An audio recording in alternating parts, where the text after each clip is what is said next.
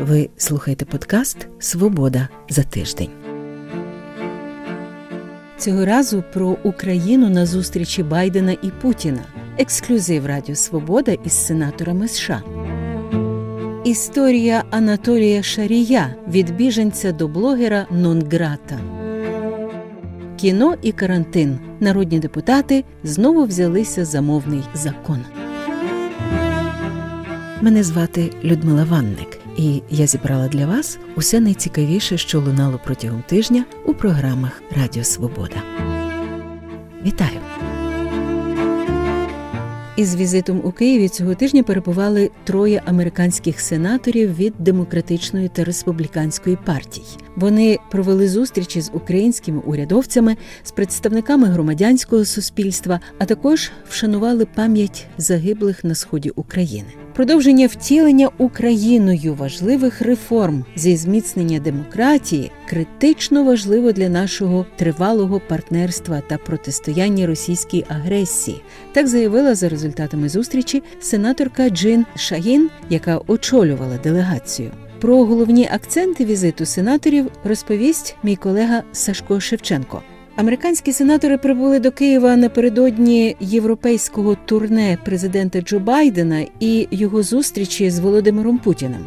Яка головна мета їхнього візиту до української столиці саме у цей час? І які звичайно теми порушувалися на цих зустрічах? Ну, власне, офіційна причина це ще раз засвідчити двопартійну підтримку України у її боротьбі за територіальну цілісність і суверенітет е, перед загрозою з боку Росії, але також е, схилити Україну до активних реформ і, зокрема, боротьбі із корупцією. Власне, такі візити є доволі традиційними. От, наприклад, Кріс Мерфі, один із сенаторів, який прибув до Києва із візитом. Він за останні два роки вже це для нього четвертий візит до України. Він, як і інші сенатори, які прибули, це і Роб Портман, і Джин Шагін, є представниками групи підтримки України у Сенаті США. Тобто, це такі найбільш активні лобісти інтересів України у Сенаті США. Багато говорили під час зустрічей і про співпрацю в оборонній сфері. Сенатори зустрілися із міністром оборони Андрієм Тараном і Джин Жагін, зокрема, зазначила, що він дуже детально і конкретно пояснив сенаторам, які саме є потреби української армії. А і сенатори також на зустрічі із журналістами пообіцяли, що передадуть цю інформацію у конгрес, і також передадуть її до Білого дому. Роб Портман зазначив, що він впевнений, що ця підтримка продовжуватиметься, і він бачить таку ж відданість до цієї співпраці і в адміністрації Байдена, оскільки е, минулого тижня вони вже змогли побачити пропозиції оборонного бюджету США, і там побачили також надання допомоги саме летальним озброєнням для України.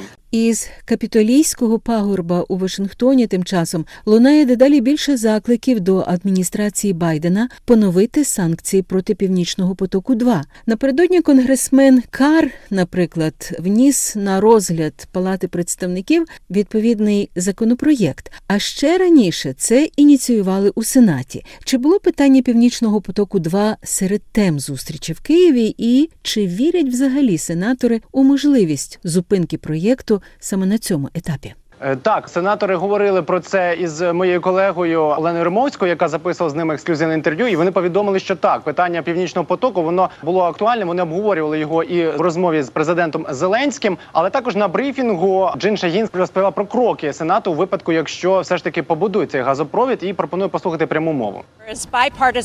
Існує двопартійний спротив північному потоку. 2 у конгресі. Ми ухвалили санкції минулого року і сподіваємось ухвалити додаткові санкції санкції цього року. Ми вважаємо, що північний потік 2 це загроза для України і для енергетичної безпеки Європи. Це дає в руки Росії зброю, яку вона може використати проти Європи. Тож ми продовжуємо шукати шляхи, аби протистояти завершенню будівництва північного потоку. 2 і запуску газопроводу в роботу. Перед запуском газопровід має отримати необхідні ліцензії для роботи. За цей час відбудуться вибори у Німеччині та інших країнах країнах, які залучені до процесу будівництва цього газопроводу. Тож буде ще кілька факторів, які впливатимуть на завершення будівництва.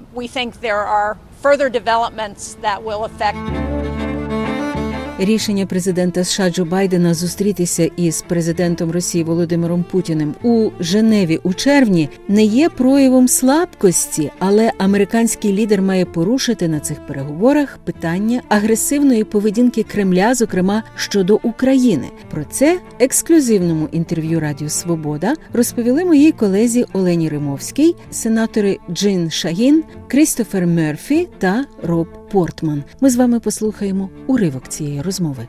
16 червня у Женеві президент США Джо Байден зустрінеться з президентом Росії Володимиром Путіним. У Білому домі вже підтвердили, що Україна буде серед тем.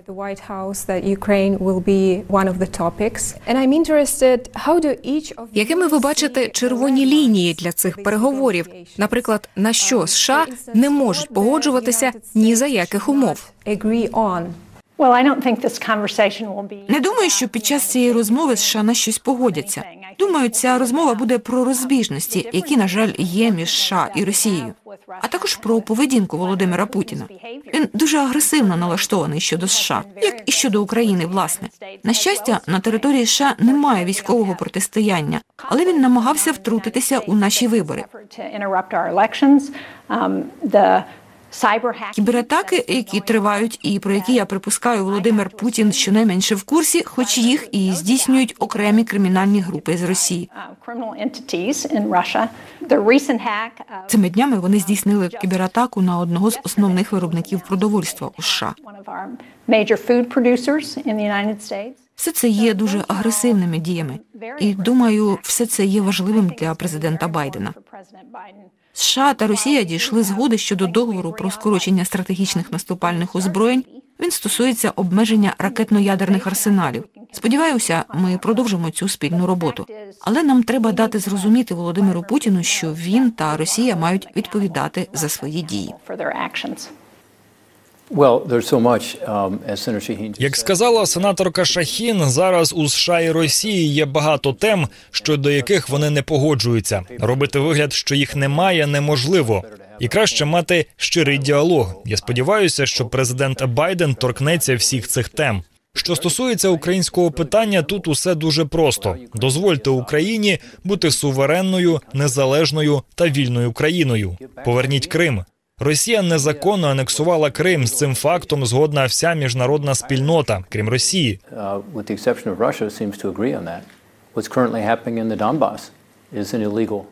Те, що відбувається на Донбасі, це незаконна окупація.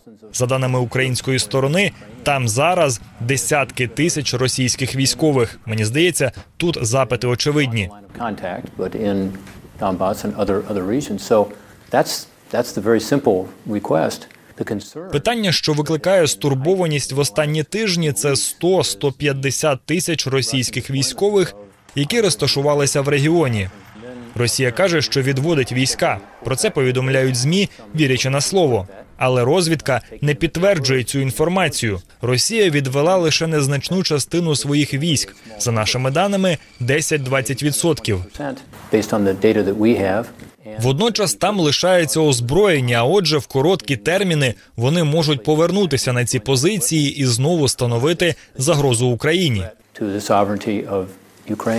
А те, що відбувається в Білорусі, мені здається, це також те питання, на яке президент Байден має звернути увагу. Сподіваюся, він так і зробить. Ситуація в Білорусі також стосується України, адже договір, який обговорюють Росія і Білорусь, означає для України, що російських військових побільшає на півночі.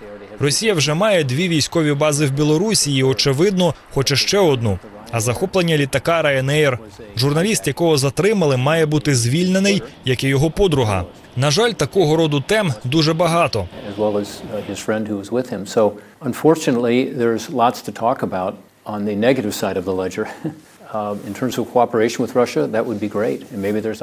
З іншого боку, можна було б також обговорити взаємодію в сфері боротьби з тероризмом. Раніше ми мали приклади успішної співпраці. Ядерні угоди. Водночас, на мою думку, основна увага в цій розмові має бути приділена стурбованості США та решти вільного світу тим, що робить Росія. And the rest of the free world has with regard to Russian actions. Сенаторе Мерфі, якщо дозволите для вас, я доповню своє попереднє запитання. Кілька днів тому ваш колега, сенатор Бен Сес, розкритикував президента Байдена за його рішення зустрітися з Путіним.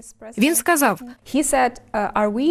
ми цією зустрічю винагороджуємо Путіна. Це прояв слабкості. Чи ви сприймаєте це за слабкість рішення зустрітися з Володимиром Путіним, попри те, що агресія Росії в Україні триває, попри затримання російського опозиціонера Олексія Навального, та попри той факт, що Кремль зараз підтримує режим Лукашенка в Білорусі? It's incredibly important for Думаю, це дуже важливо для президента США мати можливість опонувати Володимиру Путіну прямо в обличчя. Те, що Росія продовжує свої зусилля з підриву демократії у США, атаки на американські компанії, що Росія вторглася в Україну і тепер намагається допомогти Лукашенку протидіяти демократії в Білорусі, це неприйнятно.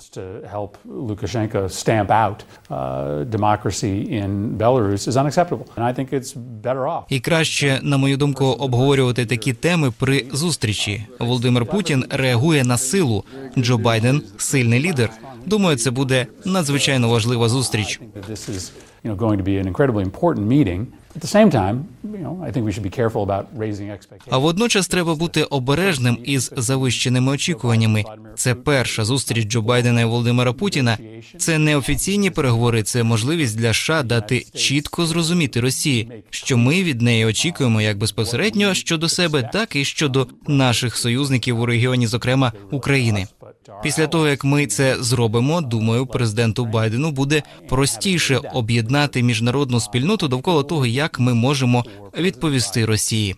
Будьмо відвертими, ця реакція має бути злагодженою відповіддю США та Європейського союзу. Лише так можна зрештою змусити президента Росії Путіна заплатити ціну за свої дії. Якщо говорити про північний потік, 2 то ми не розуміємо, як ЄС може спершу запроваджувати разом із нами санкції проти Росії, а потім дозволяти їй будувати газопровід. Це якийсь суперечливий посил. Тож, якщо говорити про зустріч, то відверта розмова один на один про те, що поставлено на карту, допоможе США зрештою досягти консенсусу на міжнародній арені. З цього інтерв'ю дивіться на сайті Радіо Свобода у відеоформаті.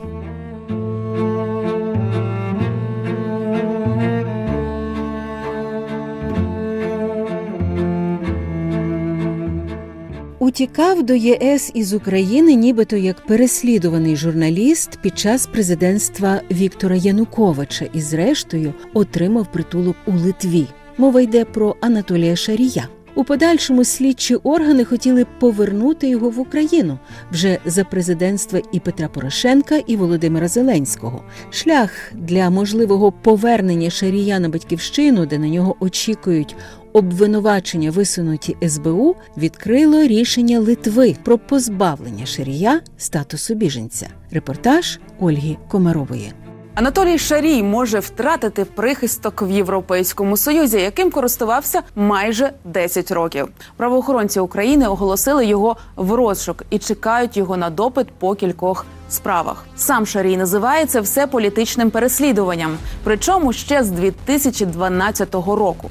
З того часу його медійне амплуа змінювалося з журналіста на блогера, політика, проросійського пропагандиста. Давайте згадаємо.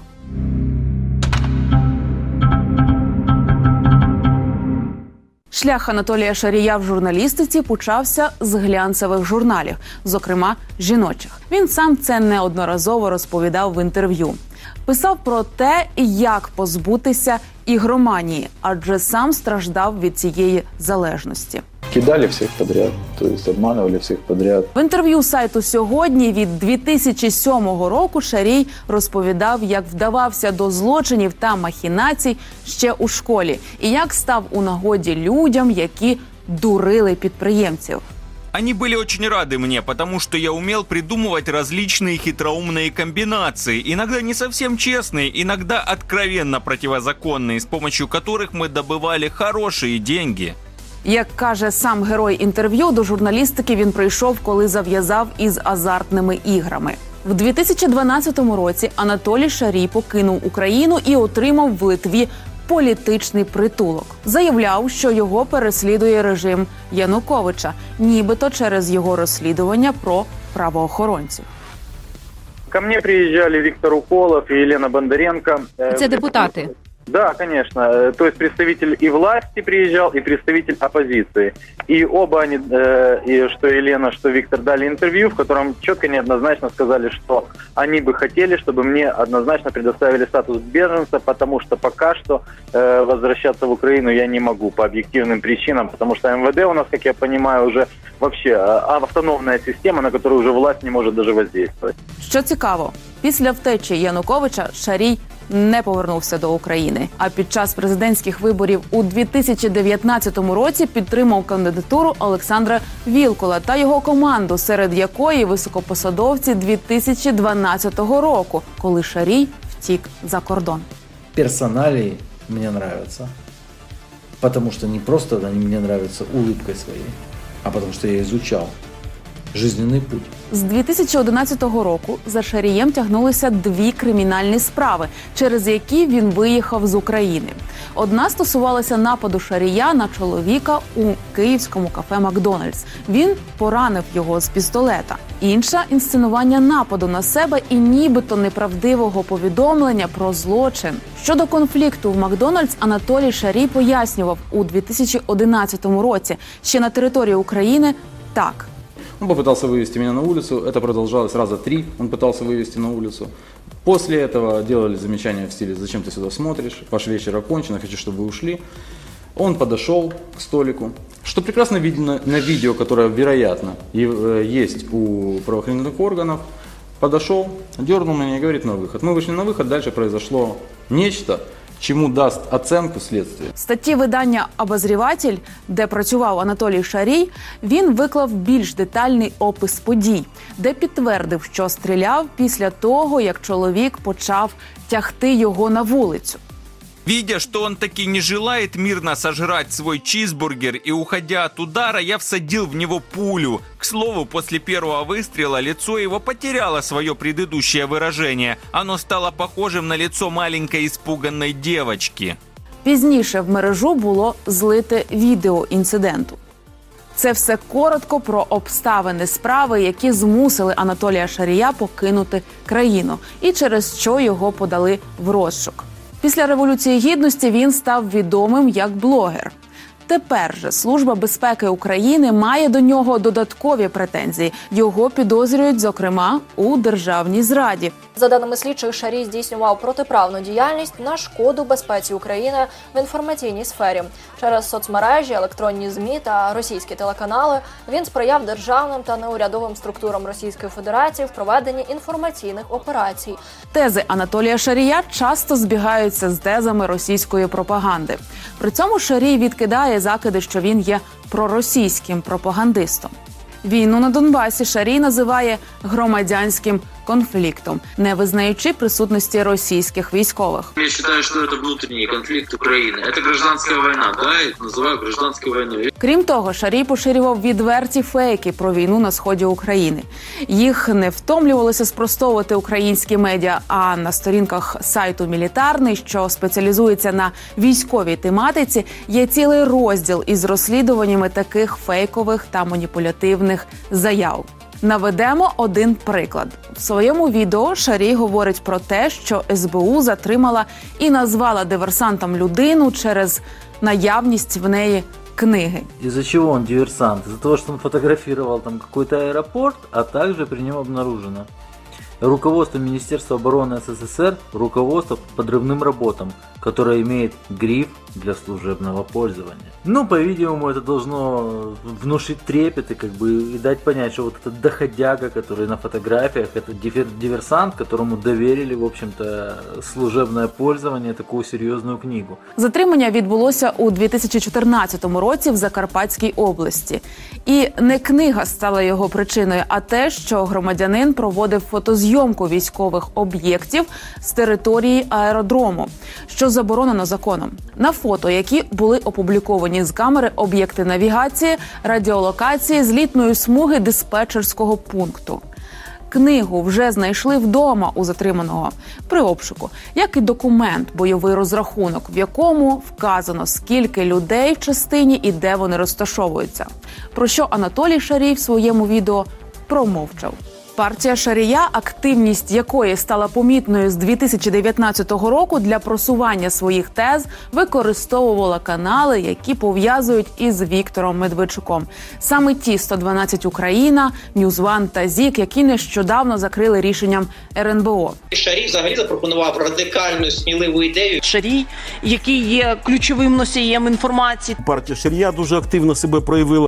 Журналісти Бігус.Інфо провели розслідування і з'ясували, що за кожну згадку в ефірі про Шарія представники партії платили експертам в обхід офіційного обліку партійних витрат від 90 до 200 доларів за слово Шарій. Самі експерти щотижня звітують про виконання плану. В кожного експерта і каналу своя категорія зі своїм тарифом. Зараз Литва позбавила блогера Анатолія Шарія статусу біженця та оголосила його персоною нон-грата.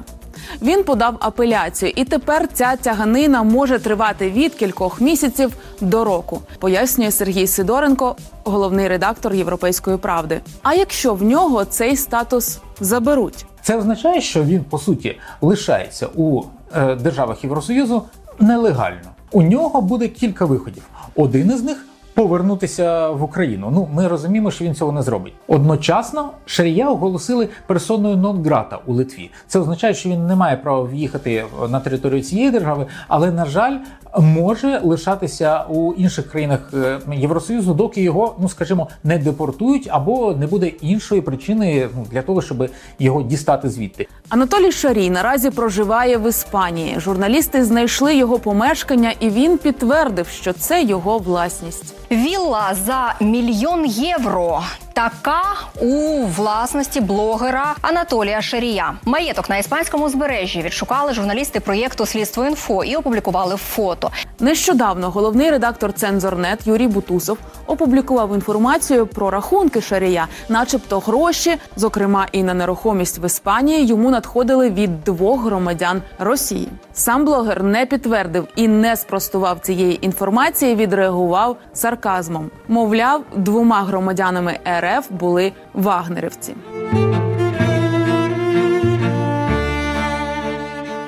Народні депутати України з фракції Слуга народу знову взялися за мовний закон. Пропонували відтермінувати норму про українську мову в кіно і телевиробництві. Але Верховна Рада не змогла внести до порядку денного відповідний законопроєкт. Подробиці почуємо від власти Лазур. Народні депутати спробували відтермінувати норму мовного закону про українську мову в кіно та телевиробництві, але не змогли. Забракло голосів. Рішення не прийнято. 204. 16 липня 2021 року в силу вступає норма мовного закону, яка передбачає, що мовою поширення та демонстрування фільмів в Україні є державна мова, тобто українська. У слузі народу запропонували відкласти її застосування до завершення карантину.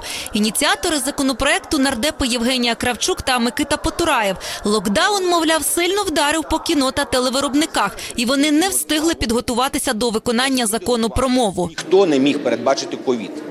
І це ж не вони відмовилися знімати, це ми їм заборонили. Законом про інфекційну безпеку громадян ми не дали право, право Кабміну значить, обмежувати е, певні види діяльності. Вони були обмежені в правах. За день до того, як законопроект з'явився у парламенті, ідентичні заяви на його підтримку оприлюднили великі українські медіахолдинги та студії з виробництва контенту. Зокрема, один плюс один медіа, Starlight Media, куди входять телеканали ICTV, СТБ та Новий, медіагрупа Україна, Інтермедіагруп та ще з десяток кіно та телевиробників. Усі вони закликали депутатів підтримати документ та відтермінувати виконання норми мовного закону про обов'язкове використання української мови в кіно та телевиробництві. У таборі опозиціонерів до прохання телехолдингів налаштовані скептично. Звичайно, що це що в цьому зацікавлені, е, зокрема, власники телеканалів, які хочуть просто не виконувати е, ці норми закону. Вони мали два роки для того, щоб підготуватися. Вони тепер заявляють про те, що їм забракло часу. Але ми прекрасно розуміємо, що їх е, відверто матеріальний інтерес просто не виконувати цього закону. На жаль, співпадає з дуже чітким інформаційним і ідеологічним інтересом Російської Федерації, яка зацікавлена в тому, щоб русифікація в Україні продовжувалася. І тут Росія, граючи на таких меркантильних інтересах власників телеканалів, намагається знову таки залишити можливості своєї присутності в українському інформаційному полі. Україна повинна захищати українське інформаційне поле, зокрема і від е, вторгнення з боку російської мови. Коли був прийнятий закон, був час на те, щоб підготувати кіноіндустрію е, і телеіндустрію для того, щоб була озвучка українською мовою. Чому е, цього було не зроблено? Перше питання. Друге, чому зараз потрібно використовувати карантин для того, щоб відміняти ці правила? Е, Відповіді на це ми так і не почули від ініціаторів законопроекту. Тому ми вважаємо це абсолютно неадекватно. Оскільки депутати не дали голосів навіть на те, аби включити проект закону до порядку денного, до голосування за документ справа не дійшла. Один з авторів законопроекту, нардеп Слуга Потураєв, цим обурений. Це просто знущання над тисячами людей, які в е, цих індустріях працюють. Європейська солідарність, голос та батьківщина не дали жодного голосу за спробу відтермінувати норму мовного закону і провалене голосування назвали перемогою, але не виключають, що до 16 липня, коли використання української мови в кіно та на телебаченні стане обов'язковим, слуги народу знову повернуться до своєї ідеї. У слузі народу таку перспективу не підтвердили і не спростували. кажуть, часу залишилося мало, можуть не встигнути. Проте, як показало сьогоднішнє голосування, ідея про відтермінування окремих положень мовного закону для кіно і телевиробників не має повної підтримки навіть у лавах самої слуги народу. Зелену кнопку натиснули лише 176 за депутатів. Їм допомогли нардепи з ОПЗЖ, проте для ухвалення рішення необхідно 226 голосів, а їх наразі немає. Це був подкаст Свобода за тиждень із Людмилою Ванник. Дякую, що розділили зі мною свій літній час. Підписуйтесь на цей подкаст на сайті Радіо Свобода, і ми зустрінемося з вами знову за тиждень, аби були здорові. Українська свобода. Послухав сам, розкажи сусідам.